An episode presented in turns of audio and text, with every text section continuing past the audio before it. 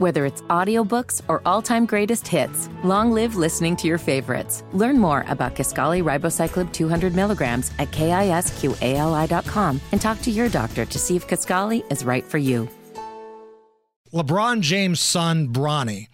Now, this is a young 19 year old incoming freshman, I believe, uh, at USC playing basketball there.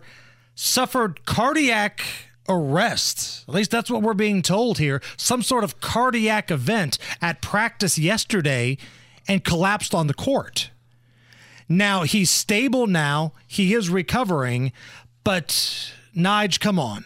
Healthy teenage athletes just keeling over of cardiac events?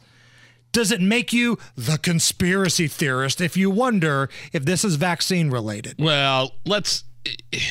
I would say let's find out exactly what happened first before we go there. I, I know. No, uh, we can go there. I think we can 100% I mean, I, no, go I'm not saying you can't wonder. I'm not saying it's normal not to wonder, especially considering the fact that that that those vaccines have been known to cause cardiovascular issues, including myocarditis, with uh, with young men, higher rates in young men. So it's certainly Right. a valid question. But let's. I, I, I'd like to. You know, Elon Musk kind of tweeted something out. Uh, alluding to the vaccine, the COVID vaccine is what we're talking about. Right. Here. So, uh, do I? Am I ready to make that leap? I, it's natural for people to wonder, of course. That's not all I'm saying. I'm, I'm not saying you can't. I mean, we don't know why it happened yet. But at the same time, have we ever had so many young athletes Seems just keel happening. over on the court, on the field, at school? I mean, come on. I mean, it's okay to have those thoughts. It's okay to wonder if it was indeed vaccine related. And don't let some lefty on social media call you a conspiracy theorist for wondering about it. Now, if it comes out that that wasn't the case, okay.